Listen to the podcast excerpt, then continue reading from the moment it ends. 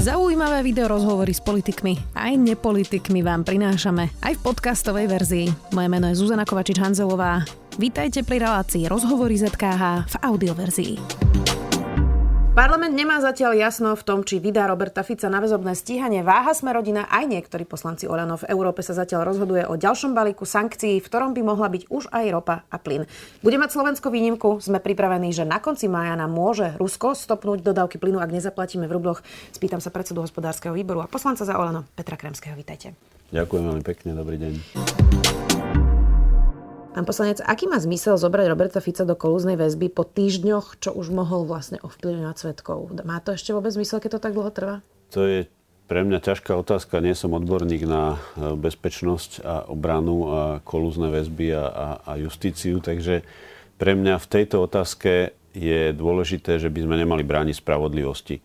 Čo tá spravodlivosť navrhne a čo urobí, to už nie je na nás, ale ak by sme bránili vo vydaní akéhokoľvek poslanca e, do rúk vlastne sudcu aj v tejto otázke, tak e, z môjho pohľadu by sme bránili spravodlivosti. Čiže ja som dal aj, dalo by sa povedať, že verejný záväzok cez môj Facebook, že budem hlasovať za a budem hlasovať za vydanie akéhokoľvek poslanca, či už vládneho alebo opozičného. Čiže e, ak by náhodou príde... hypoteticky... Um, sa nedaj Bože hlasovalo napríklad o Martinovi Borgulovi, že by ho väzobne stíhali, tak by ste tiež hlasovali za? Áno. Uh, ako to vlastne máte v koalícii, keď v podstate to vyzerá, že na tom, ani na tom hlavnom motíve, na čom vlastne stále hovoríte, že stojí tá koalícia, teda tá protikorupčná agenda, vyzerá, že nemáte úplne zhodu a dokonca ani v Oľano, lebo niektorí vaši poslanci hovoria, že sú si neistí, že či to stíhanie je vlastne dôvodné. Myslím, že tam je teda pani Hatráková, pán Ňariáš, pani Tabák a pán Dimeši, ak dobre rátam týchto, týchto štyroch. Rozumejú vôbec poslanci, niektorí poslanci za Oľano, že o čom vlastne hlasujú, lebo poslanci nemajú posudzovať, či je dôvodné stíhanie. Oni majú iba umožniť, aby to posúdil súd. Tak rozumejú títo štyria poslanci, o čom idú vlastne hlasovať? No viem o týchto pochybnostiach. Presne toto si myslím, že je to trošku také pomílené, že my nerozhodujeme o tom, či má ísť Robert Fico do väzby. To, keby som o tom to mal rozhodovať, tak to by som asi mal besené noci, ale my, my rozhodujeme o tom, aby sme vôbec umožnili spravodlivosti rozhodovať o tom, či má ísť do väzby. Čiže to je, toto je to, čo e, ťažko povedať, či nerozumejú, alebo, alebo nejak sa im to nepáči.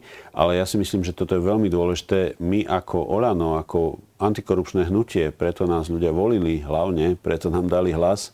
E, ja si myslím, že my sami ne, by bolo veľmi divné, ak by sme sa postavili proti tomu, aby niekto bol vydaný spravodlivosti, ak, ak by sme bránili spravodlivosti. Čiže preto hovorím, že ja budem hlasovať za každého poslanca, aj keby to bol z nášho klubu, dokonca aj keby som to bol ja sám, tak ako prečo by som mal mať dôvod e, byť proti, aby, aby sme tu vytvárali nad ľudí s nadprávami, ktorí môžu urobiť čokoľvek a žiadny sudca na nich nemôže a, a proste nemôže spravodlivosť voči nim konať, tak ako voči každému inému človeku.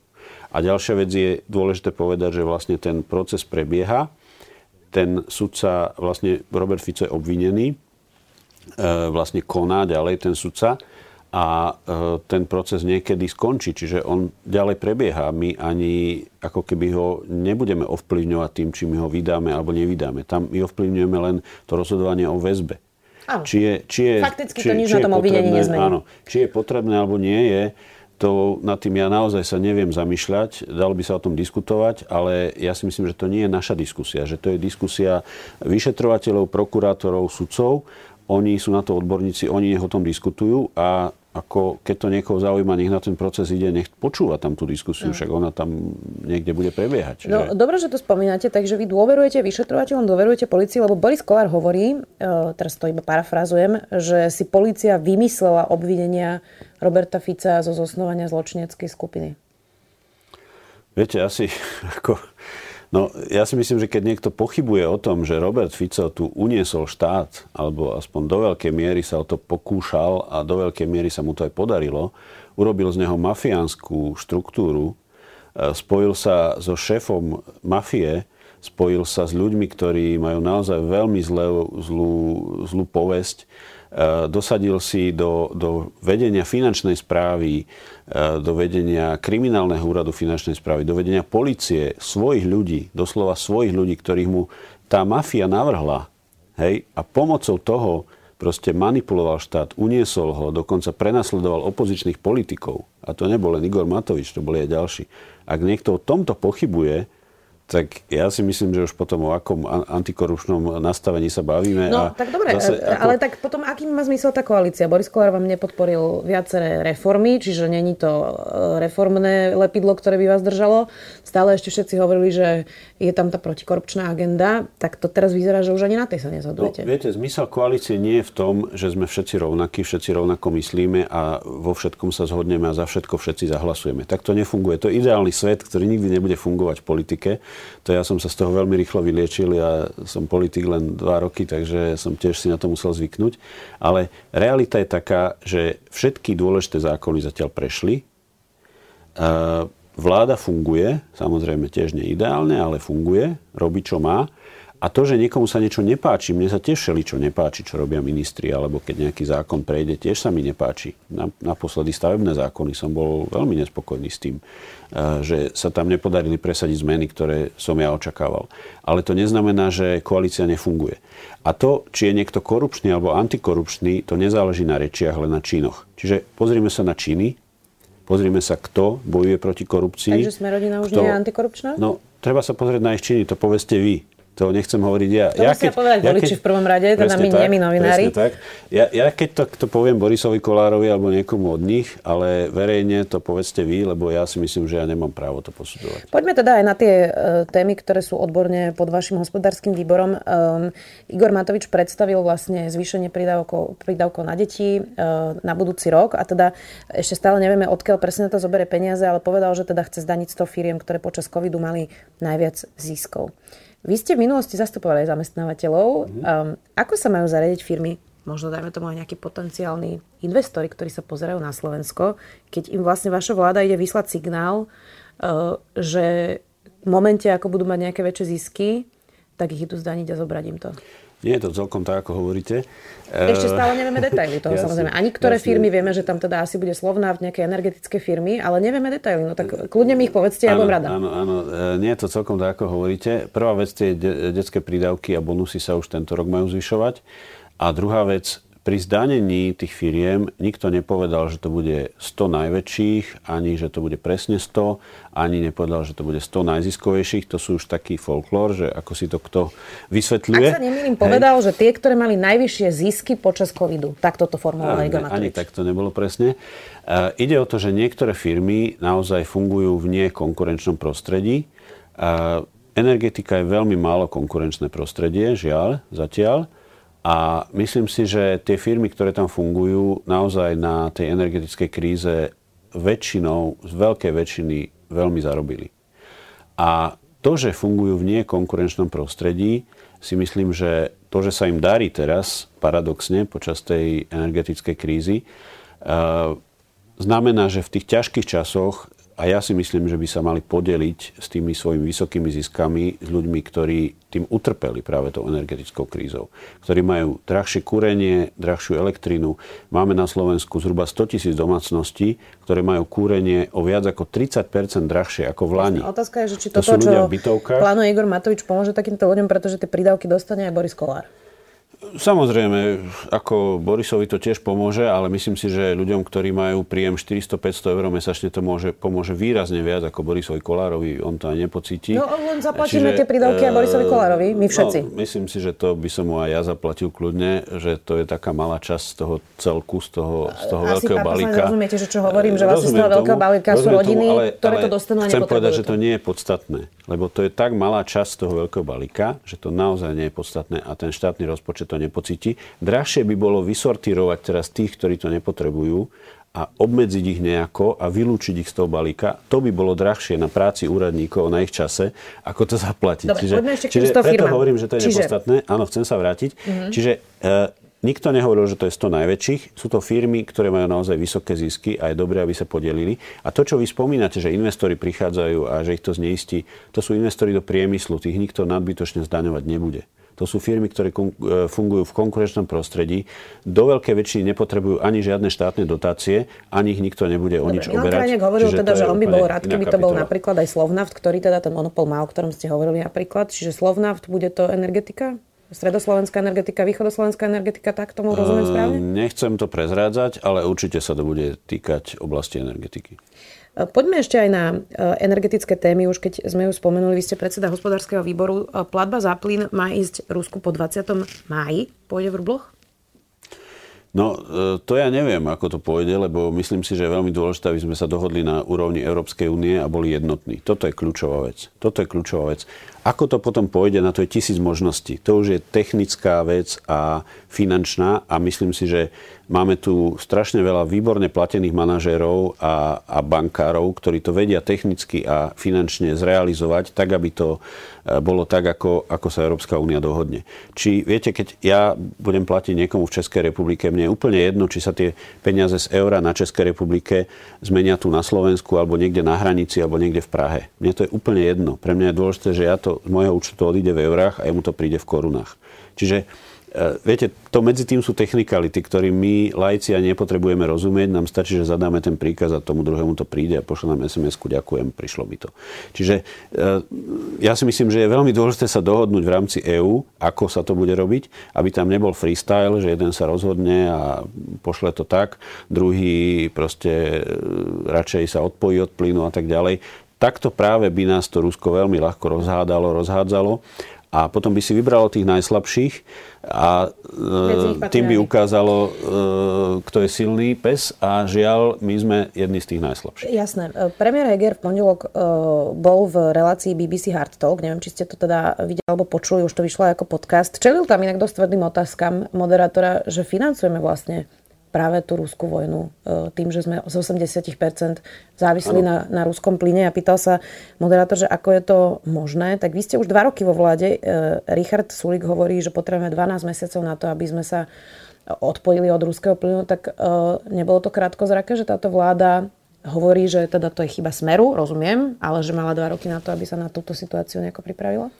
Určite to je chyba. Ako ešte ja aj pochybujem o tých dvanásť mesiacov. Myslím, že za dvanásť mesiacov to ani nie je možné. Myslím si, že potrebujeme tak dva tri roky.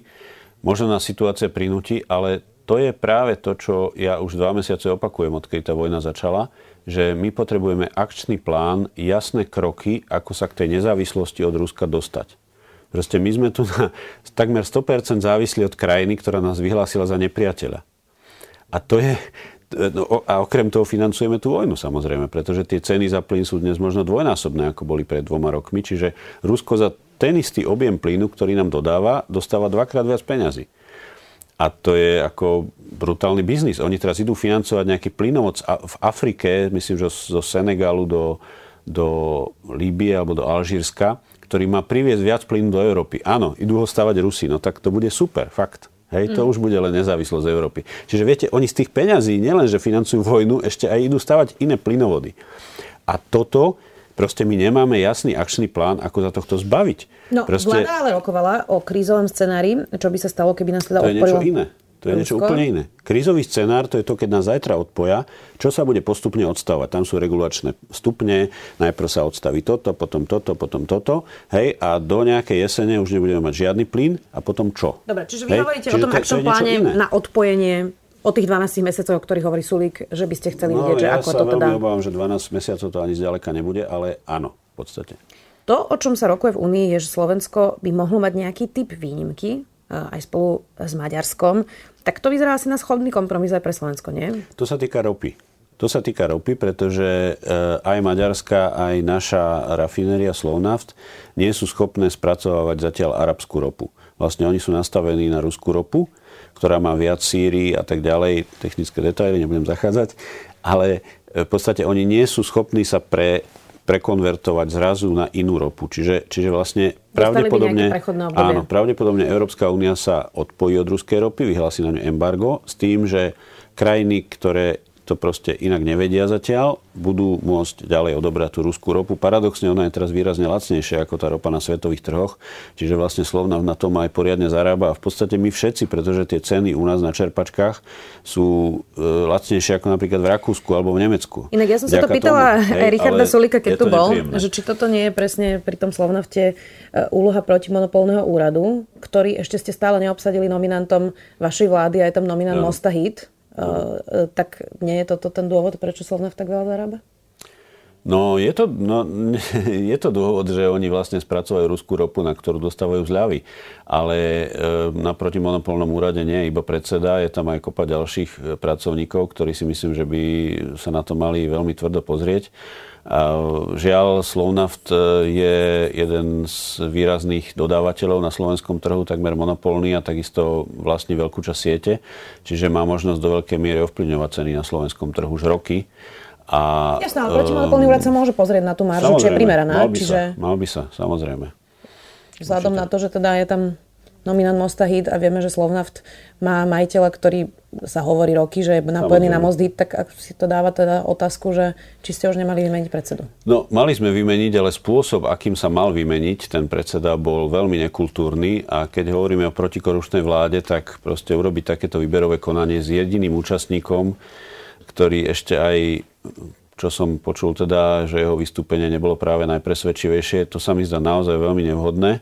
A myslím si, že práve to, že by si ho mal dosadiť pán Sulík, ktorý, ktorého sponzormi sú pán Sabol a zrejme aj pán Világi, myslím si, že by bolo veľmi nevhodné. Preto som sa proti tomu postavil a zablokoval som. Tak aj Oľano má teda viacero zvláštnych nominácií, na ktoré chceli robiť výberové konania, ale to je len poznámka pod čiarou. Je vôbec reálne, aby sa Európska únia dohodla na nejakom rýchlom odpojení od ruského plynu, práve teda keď je tam Viktor Orbán, alebo krajiny ako Slovensko, ktoré vlastne nemajú ako keby veľmi na výber za za týchto okolností, čiže dá sa vôbec dohodnúť za takýchto okolností? No v prípade mnohých krajín je to prakticky nemožné, pretože sú závislé na, na tých dodávkach. Európa je, berie zhruba polovicu plynu z Ruska a to sa jednoducho nedá nahradiť v priebehu pár mesiacov. To by dopadlo tak, že by sme naozaj mohli kúriť na pätnásť stupňov maximálne a mali by sme studenú vodu a nemali by sme asi hnojivá a podobne, čo by znamenalo zase drahšie potraviny, čiže ako kto hovorí o tom, že rýchlo sa odpojme teraz hneď, tak o tom to hovorí. Asi si to ľudia nevedia celkom predstaviť, čo by to prinieslo. A tie náhrady, tie vlastne nie sú v, v takom objeme k dispozícii, ako by sme chceli, ako by nám to pomohlo. Čiže my musíme robiť kroky vo viacerých oblastiach. My musíme rozbehnúť vlastnú ťažbu, musíme rozbehnúť úspory, musíme rozbehnúť alternatívy rôzneho druhu, geotermálne kúrenie, bioplín, elektrínu a tak ďalej a tak ďalej. Musíme, musíme rozbehnúť presmerovanie určitej časti spotreby do inej oblasti a tak ďalej. Aj v prípade ropy, aj v prípade plynu. A na to by mal byť ten akčný plán. To proste Nemci majú plány na každú hlúposť. Keď nie A, tak B. Keď nie B, tak C. Presne, ako postupovať. My v takejto dôležitej veci nemáme stále a keď to hovorím, tak ľudia z ministerstva hospodárstva na mňa pozerajú, že čo vlastne chcem, však oni majú krízový plán. Áno, fajn, ale to je v prípade, že zajtra to prestane tiecť. My musíme mať dlhodobý plán, aby sme sa dostali z tej závislosti. A to musí zahrňať všetky ministerstva, to musí zahrňať životné prostredie, dopravu, financie, hospodárstvo, to proste musí byť zladené. Míry, eurofondy, hej, tam my musíme dať zdroje. Koľko chceme minúť na zateplovanie, koľko chceme minúť na... na... Dobre, ale toto je predsa aj premiérska téma. Máte premiéra Volano, takže prečo to ešte nie... No, prečo to nie je aspoň nejaká úloha zadané? Áno, ako hovorím o tom s premiérom a zatiaľ to necháva skôr na ministerstvo hospodárstva. Ja len dúfam, že si to zoberie ako svoju tému a a bude to presadzovať on, keď ministerstvo hospodárstva sa nejak na to nechytá. Inak ešte jedna téma, tá je z takého konzervatívneho súdku. Minister vydal úsmernenie, ktoré mení vlastne ešte staršie úsmernenie z roku osemdesiatjeden, ktoré nariadovalo povinné kastrácie trans ľudí. Ide to proti všetkým medzinárodným dohovorom o ľudských právach, roky na to viacerí upozorňujú. Vy ste napísali na Facebook, myslel som, že sme sa jasne dohodli, lenže minister zverejnil niečo úplne opačné, ako nám sľúbil. Očakávam, že minister Lengvarský dodrží svoj sľub a stiahne zmetočné úsmernenie. Čo je na tom usmernení zmetočné? Zmetočné je, čo je zmetočné v tej zdravotníckej oblasti, k tomu ja sa nebudem vyjadrovať, lebo nie som odborník v zdravotníctve. Mne je zle, aj keď vidím, že, že krv tečie, tak radšej k tomuto ja pomlčím. Ale čo je veľmi dôležité, toto sú témy, ktoré v koaličnej zmluve sa dohodli, že sa nebudú otvárať. A minister to urobil tak, že poza chrbát koalície, sa dá povedať, poza chrbát vlády, vydal usmernenie, ku ktorému neprebehla žiadna verejná diskusia. A myslím si, že je to neseriózne, že je to nekorektné a preto sme požiadali, aby ho stiahol, aby otvoril tú verejnú diskusiu, keď chce, a ako výsledok tejto verejnej diskusie potom e, dal riešenie. Tri roky sa diskutovalo odborne, e, práve čo, o tomto návrhu. Možno niekde v kulároch, áno, všetci ale verejná na ministerstve, na ministerstve. Všetci žiadna. Odborníci hovoria, že je to nehumánne, všetci nie. Neľudské, že traumatizujeme vlastne týchto ľudí. Trans ľudia, aj trans deti majú dvadsaťpäť krát vyššie riziko spáchania samovraždy ako bežní ľudia, vysoké percentá depresií a, a to všetko kvôli verejnému shamingu, práve kvôli, kvôli prosto predsudkom, ktoré sú v spoločnosti. Tak asi to najmenej, čo môžeme pre týchto ľudí urobiť, bez ohľadu na to, aké máme vierovyznanie alebo videnie sveta, je nenútiť ich násilne chodiť na operáciu, nie? Všetci to nehovoria, ani zďaleka. Uh, neviem, či ste čítali rozhovor s uh, odborníkom na Postoji teraz naposledy. Uh, myslím si, že ani zďaleko to nie sú všetci. A ja si myslím, že bolo by dobre, keby sa k tomu vyjadrovali naozaj ľudia, ktorí tomu rozumejú. Ja no, na to nie som odborník. Politici, čiže, to je moja otázka. Uh, no ja si myslím, že politici by mali riešiť uh, právne úpravy. To rozhodne by mali riešiť. Je to ich úloha. Jasné, zákony by mali riešiť poslanci. Áno. Toto je prosto kompetencia ministra. Sedí to vlastne ale vôbec s takouto konzervatívnou logikou, že teda máme len pohlavie, v ktorom sa narodíme, lebo vy vlastne teraz ako keby chcete vrátiť späť to, že tí ľudia si musia zmeniť fyzicky to pohlavie operáciou. Nie je to celkom tak. Má to širšie súvislosti. Hovorím, nechcem ja to rozoberať, lebo zamotám sa do niečoho, čomu nerozumiem, ale nie je to celkom také zjednodušené, ako to hovoríte. No, musia si fyzicky odstrániť pohlavné orgány. Áno, ale má to viac súvislostí, ktoré s tým súvisia.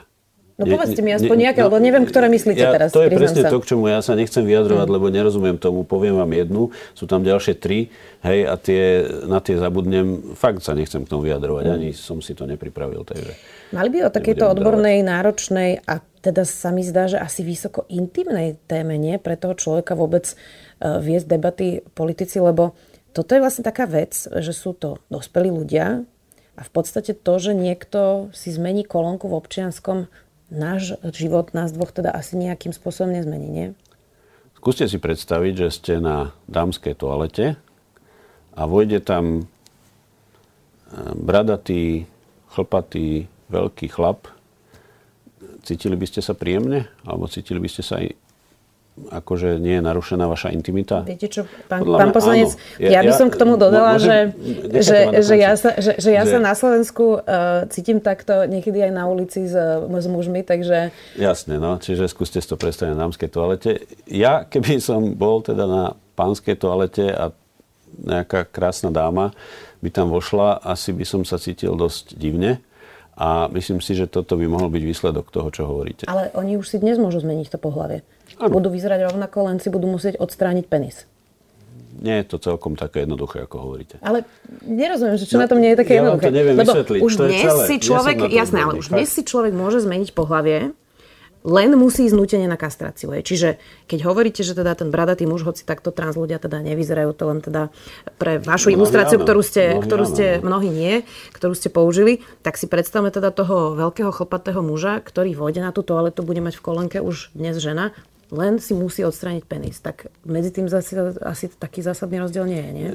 Ešte raz, nie je to také jednoduché, ako to hovoríte. Keď chcete, kľudne vám dám odborníka, ktorý vám to vysvetlí, ako to Budeme presne je. Uh, ale hovorím, že nechcem o tom udrovať, lebo nie som na to odborník. Radšej teda, o tom plíne, poďme. Jasne, vy ste, to už, to už máme za sebou. Vy ste teda žiadali o stiahnutie tohto usmernenia uh, a teda hovoríte, že minister Lengvarský vám to uh, prislúbil. Ak tak neurobí, tak čo? dvadsať poslancov Oľano sa pod to podpísalo. Budeme rokovať, čo ďalej. Chceli by ste, aby odstúpil potom minister Lengvarský? Tak viete, politik, ktorý nedodržiava svoje slovo a postupuje v rozpore so záujmom a s názorom koalície, tak názorom ťažko koalície? Môže byť veľké časti, áno, ťažko môže byť... To inak aj minister Mikulec má takýto problém. Áno, ťažko môže byť dobrým politikom, čiže určite sa nad tým budeme zamýšľať. Čiže je na stole aj to, že by ste možno žiadali, aby odstúpil z funkcie, ak by teda vám nevyšiel v ústrety? Na stole je všetko. Okrem jeho stiahnutia ste teda napísali na ten Facebook aj dve ďalšie požiadavky, pokiaľ ide o vyvedenie personálnej zodpovednosti v rezorte. Aj na ich splnení budeme trvať. Pod tým si mám predstaviť čo, že má dvoch ľudí nejakých odvolať, ktorí sú za toto zodpovední, alebo čo, alebo čo to myslíte? Nie, nie, to sa netýka tohto. Uh-huh. Týka sa to hroznej veci, ktorá sa stala v detskej fakultnej nemocnici v Bratislave, hniezde záchrany. Uh-huh. Myslím si, že to je obrovské, šialené manažerské zlyhanie. Proste tam neboli jednoducho nastavené procesy, ktoré mali byť. Ja len v krátkosti pre divákov poviem, že teda vlastne zomrelo tam, zomrelo, zomrelo tam dieťa, pretože nemali senzory vlastne, že tam vôbec niekto to dieťa dal do hniezda záchrany. To je, to je taká jedna vec, ktorú nemali, ale okrem toho oni mali tam kameru do toho hniezda záchrany, ktorú mali mať na pulte ochrany vlastne pripojenú a mali ho ako keby sledovať mhm. stále a toto zjavne nefungovalo. Tam prebieha rekonštrukcia alebo prebiehala. Čiže riaditeľa nemocnice by ste chceli dať odvolať? Čiže ja si myslím, že toto je jednoznačná manažerská zodpovednosť riaditeľa nemocnice. Proste toto sa nemôže stať. To sa nemôže stať. To keby sa stalo v Nemecku, tak ten riaditeľ letí do hodiny. Je to teraz naozaj tragický príbeh.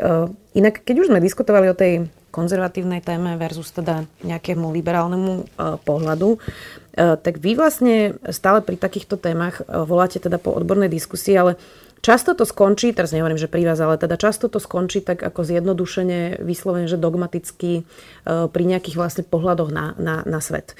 A teda to, čo na Slovensku vidíme, je, že je tu nejaká skupina ľudí, ktorá vidí svet konzervatívne, potom je tu v podstate dosť podobne veľká skupina ľudí, ktorá to vidí opačne a potom je tu nejaká časť ľudí, ktorá je v strede a musíme tu všetci teda koexistovať samozrejme ďalej Jasne. A spolu.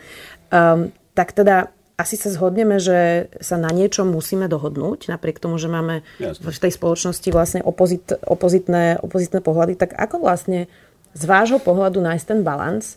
A ako by ste to vysvetlili niekomu, kto nás teraz pozerá a má pocit, že vy presadzujete až príliš ten konzervatívny pohľad na svet a že tu žije naozaj ako ďalšia rovnako veľká skupina ľudí a prečo by vlastne oni mali zasa ustupovať z toho svojho pohľadu? Ako nájsť balans medzi týmito dvoma skupinami?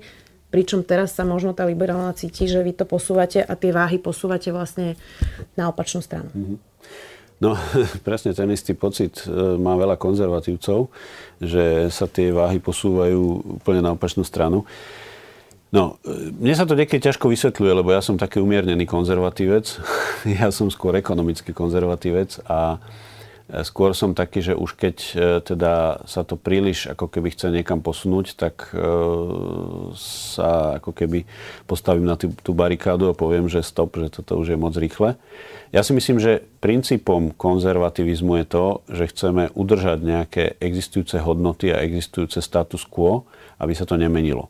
Zase je tu druhá strana, ktorej hovoríme progresivisti, ktorá by to chcela všetko zmeniť, lebo všetko, všetko je zaostalé, ale do veľkej miery, hej, alebo čo najviac, tak si povedzme. Pretože je to tu zaostalé a inde to ide inak a tak ďalej. A nemyslím to len v tejto oblasti. Toto je len jedna oblasť života, ktorú deväťdesiatdeväť percent ľudí možno nikdy nerieši a vôbec ich to netrápi, žijú si svoj pokojný život. Čo si myslím, presne tak, ako hovoríte, je v podstate Nejaká, nejaké tie krajnosti a potom je tam možno osemdesiat percent ľudí, ktorí sú spokojní, ktorí, ktorým to vyhovuje, ako to je. Ja si myslím, že výsledok tej politickej diskusie by mal byť to, že až keď sa na niečom dohodneme, potom niečo zmeníme. Pretože ak, ak niečo dobre funguje a je to nejakým spôsobom zabehané, tak myslím si, že by to jednoducho malo tak ostať. Nemali by sme to meniť. Potom pri tých interrupciách, nie? Áno, áno. Jasne, aj tam si myslím, že by sme sa mali dohodnúť. No nedohodli sme sa, tak proste to ostalo tak, jak to bolo. Ja sa priznám, že napríklad... Mne to je aj ľúto, hej, aj ja som chcela, aby sa to zmenilo. No veď, ale, ale nie, nie, teraz ne, som skôr naražala, teraz... nie na to, že dohodnúť, ale že funguje status quo, znižujú sa počty interrupcií, že vlastne to netreba zakazovať, lebo ten zákaz ako keby nič, nič nezmení fakticky na interrupciách, aj tak budú ženy chodiť ďalej na interrupcie len iným spôsobom. Jasne.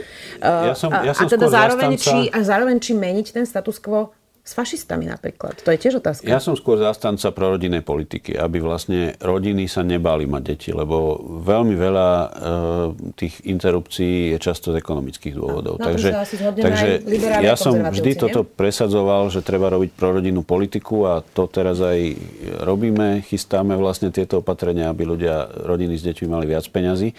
Ale, ale keď je návrh na obmedzenie interrupcií, Ja som osobne bol za, bolo to v rozumnej miere, bolo to rozumným spôsobom, podľa mňa. Ale keď sa to nepresadilo, neznamená to, že teraz budem útočiť na tú druhú stranu, že vy ste takí a takí, lebo nie, ste nie, to neschválili. To ja nehovorím, myslím, ale že či to schváľovať aj napríklad teda s extrémistami, e, je otázka. Ako... Nie je to v ideálnom svete, ale bolo to tak, že oni sa pridali k nám, nie my k ním. Ak by my sme hlasovali Dobre, za ich zákony... Dobre, s tým rátala, že sa pridajú sme, pri tých počtoch. Viete, to ja nevidím do hlavy pani Záborskej ani vy.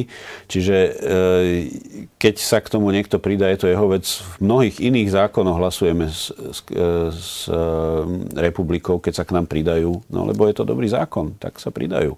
V mnohých zákonoch je tam stodvadsať hlasov za ten zákon.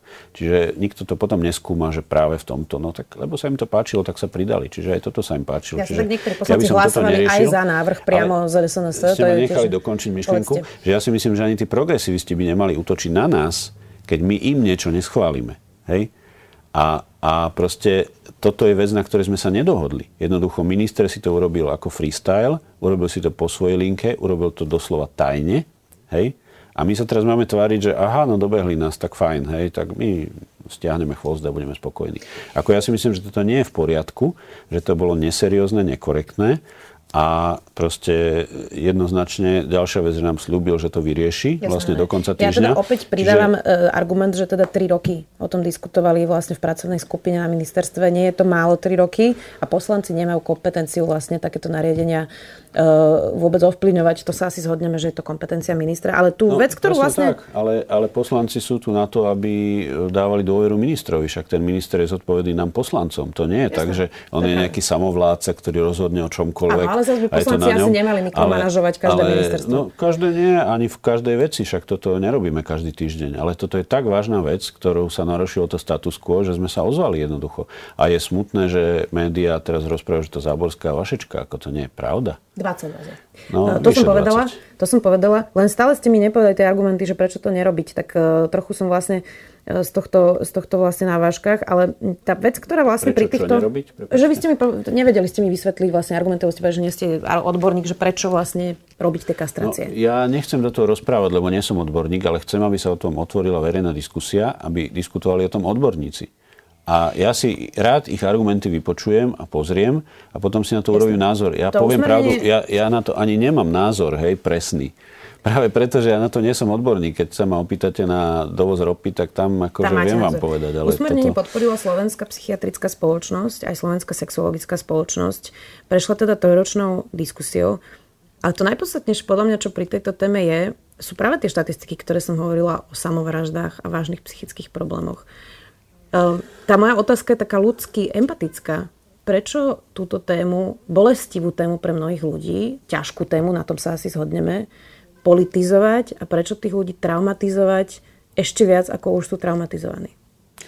Ja by som ju nerad politizoval. Ja si myslím, že keby minister s tým prišiel a povedal, viete čo, toto chcem urobiť, tak um, tí odborníci by o tom diskutovali a nič by sa nepolitizovalo. Žiaľ, minister to spolitizoval tým, že to urobil tajne, poza chrbát koalície a urobil to tak, aby proste nikto sa o tom ani nedozvedel. Pán poslanec, keby sa Čiže... odborníci zhodli na tom teraz, že toto je dobrý krok, asi by ste to aj tak nepodporili, nie? Keby bolo, keby, viete, no, akí odborníci, akí politici a tak ďalej. Nie, nie, to rozumiem, že keby si sadli odborníci, napríklad presne tí, ktorí sú v psychiatrickej komore a podobne a povedali by, že toto je dobrý krok, predpokladám, že aj tak by ste asi nesúhlasili, nie? Viete, zase, to je to, že keby bolo keby... No nie, keby bolo keby. Viete, to... To sa reálne ne, ne, ako... Počkajte, počkajte, počkajte, nechajte ma končiť.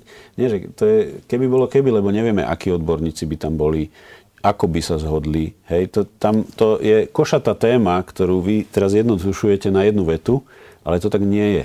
Proste to je veľké zjednodušenie, čo, no čo teraz Slovenská psychiatrická robíte. Spoločnosť konkrétne k tomuto usmerneniu povedala, že je to dobrý krok. Áno, rozumiem, ale tá diskusia je oveľa väčšia ako Slovenská psychiatrická spoločnosť. Tá sa týka oveľa viac vecí.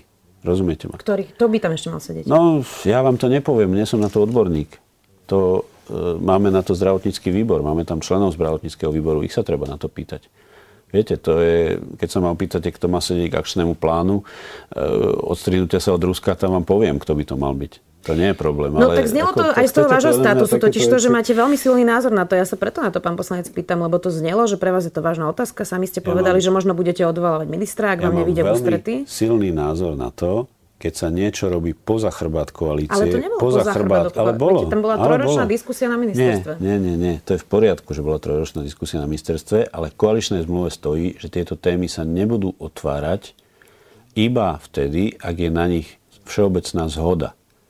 A tá všeobecná zhoda tu nie je. Tá diskusia nebola. To sa stalo proste zadnými dverami. Inak to by vám asi tiež minister zase povedal, že tá diskusia tri roky prebiehala. Však on má tiež právo na svoj názor, samozrejme. K tomu mám jasný názor, že to takto prebehlo a že to nie je fér. To je celé, k čomu som sa vyjadroval. Ja som sa nevyjadroval ani k pipikom, ani k ničomu inému. Dobre, Prepačte. Už to nevulgarizujme, lebo ešte raz môžeme traumatizovať potom tých, tých ľudí. Záverečná otázka, pán poslanec. Um, videli sme na prvého mája protesty uh, Smeru, ktoré teda boli aj pomerne vulgárne. Nechutné, tak si povedzme. Uh, vulgárne. A nie je to ale tak, že tento typ politiky, a pýtam sa to tu každého jedného z Oľano, kto príde, že tento typ vulgárnej politiky vlastne priniesol Igor Matovič a Robert Fico sa tým iba inšpiroval a doniesol to na vyšší level? Niečo na tom je, určite niečo na tom je, ale je tu jeden rozdiel, že Igor Matovič bojoval s mafiou. Igor Matovič bojoval s mafiou v najvyšších vrstvách štátu, ktorá ten štát uniesla, urobila z neho výpalnickú štruktúru a v podstate utláčala, okrádala svojich obyvateľov do veľkej miery. A myslím si, že v takých, v takej situácii, v takých podmienkach tie mnohé, nehovorím, že všetky, určite aj Igor Matovič to občas prehnal, to si nebudeme zakrývať. Ja ho poznám viac ako vy, takže určite musím toto pripustiť a je to tak. Ale v tej situácii proste nebolo inej cesty, ako naozaj robiť guerilla marketing. Pretože napríklad na naše tlačovky médiá nechodili. My sme urobili tlačovku, tam neprišiel nikto. Je to zase neúplne férové. Nehovorím, že na všetky, hej, ale bolo mnohé, mnoho našich tlačoviek, kde sme zverejňovali korupciu, kde sme hovorili o tom, čo ten štát robí. Ani to a neprišiel nikto. No ja som bol na viacerých takých tlačovkách. Ja som pracoval dva roky ako asistent pre Oľano predtým. Jasné, chápam. Ja teda desať rokov, desať, ja, ja vlastne som čiže, pracujem s Igorom Matovičom, odkedy vstúpil ja do politiky. Ja vás nechcem obviňovať, hej, to si neberte uh, osobne. Myslím, že to, nie, to neberiem to vôbec osobne, ale že to ale, nie je fér voči novinárom, ktorí otvárali tie kauzy, o ktorých hej, potom Igor Matovič často rozprával na tlačových konferenciách. Niektoré áno, jasne, ale, ale proste to bola taká situácia, že naozaj ten Smer mal všetko pod kontrolou. Oni mali, mali proste aj cez finančné skupiny mnohé médiá podchytené, čo samozrejme majú aj dodnes niektoré. Ja som tu v SME zažil e, čas, keď prišla Penta do SME. Čiže ako, toto je to, proti ja čomu bojoval menšin, Igor Matovič. Podiel áno, a nemala vplyv na obsah, pán poslanec. No, dobre, na to máme možno každý iný názor. Možno preto existuje denní gen, že nemala žiadny vplyv. OK, ale Uh, ja si myslím, že v tej situácii nebolo to bolo primerané. Toto inak vôbec nebolo fér, ja chcem povedať, lebo na toto nemáme čas, aby sme to rozoberali. Dobre, vy, vy ste vtedy redaktori, SME asi nebola. Nebola som vtedy no, SME, ale ja redaktori denníka N odišli ešte predtým, než vôbec sa, sa začalo, začalo fungovať, dobre. Takže to, to nie je férové, toto, čo dobre. Ste teraz povedali, je to skúste, poznámka pod včera. Skúste sa na to opýtať Matúša Kostolného, ako to bolo. Dobre, uh, chcem povedať to, že v tom čase si myslím, že to bolo primerané. Dnes tu nie je mafiánska vláda. Nie je tu vláda, ktorá z najvyšších štruktúr štátu sa spája s mafiou a tak ďalej. Čiže ja si myslím, že nie je primerané nadávať, navádzať dáv na nadávky prezidentke. Nie je, nie je primerané uh, hecovať ľudí proti ľuďom, uh, proste, ktorí sú v uh, ministerských funkciách len preto, že robia niečo, čo mne nevyhovuje. Ako myslím si, že že nikto nikdy Roberta Kaliňáka ne, neprenasledoval za to, že nechal Naku, aby konala. Proste tam boli úplne iné veci. Tam boli úplne iné veci. Čiže, čiže ja si myslím, že toto je, toto je vec, veci, ktoré sa dejú, ako určite v niektorých veciach sa ten Robert Fico inšpiroval a v niektorých veciach to robí veľmi dobre s marketingového hľadiska, z politického hľadiska, tie jeho tlačovky neustále, to neustále vymývanie mozgov, to neustále pumpovanie informácií. Proste ja sa divím, že novinári už vôbec tam chodia ešte a, a proste dávajú z toho príspevky. Ale jednoducho My to musíme ustať. To je celé. My Ivan sa, my sa nedáme. Ivan Korčok vás vyzval, že parlament by sa k tomu mal nejako postaviť a ohradiť sa voči tým... Už sa to deje. Čiže príjmete nejaké uznesenie, alebo ako to bude vyzerať? Pokiaľ viem, pripravuje sa uznesenie, áno. Kde odsúdite výroky na adresu Samozrejme. prezidentky? Verím, že to prejde. Tak to záleží od toho, ako parlament zahlasuje, ale tak my sme tí, ktorí určite budú za. Ďakujem vám pekne, že ste si našli čas. Predseda hospodárskeho výboru, poslanec za Oľano, Peter Kremský, ďakujem. Ďakujem za pozvanie, príjemný deň všetkým.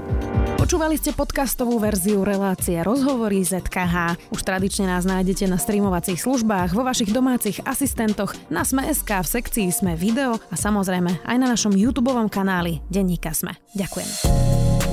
desať tém prvej podcastovej minisérie venovanej témam z oblasti gynekológie a pôrodníctva evidentne nestačilo.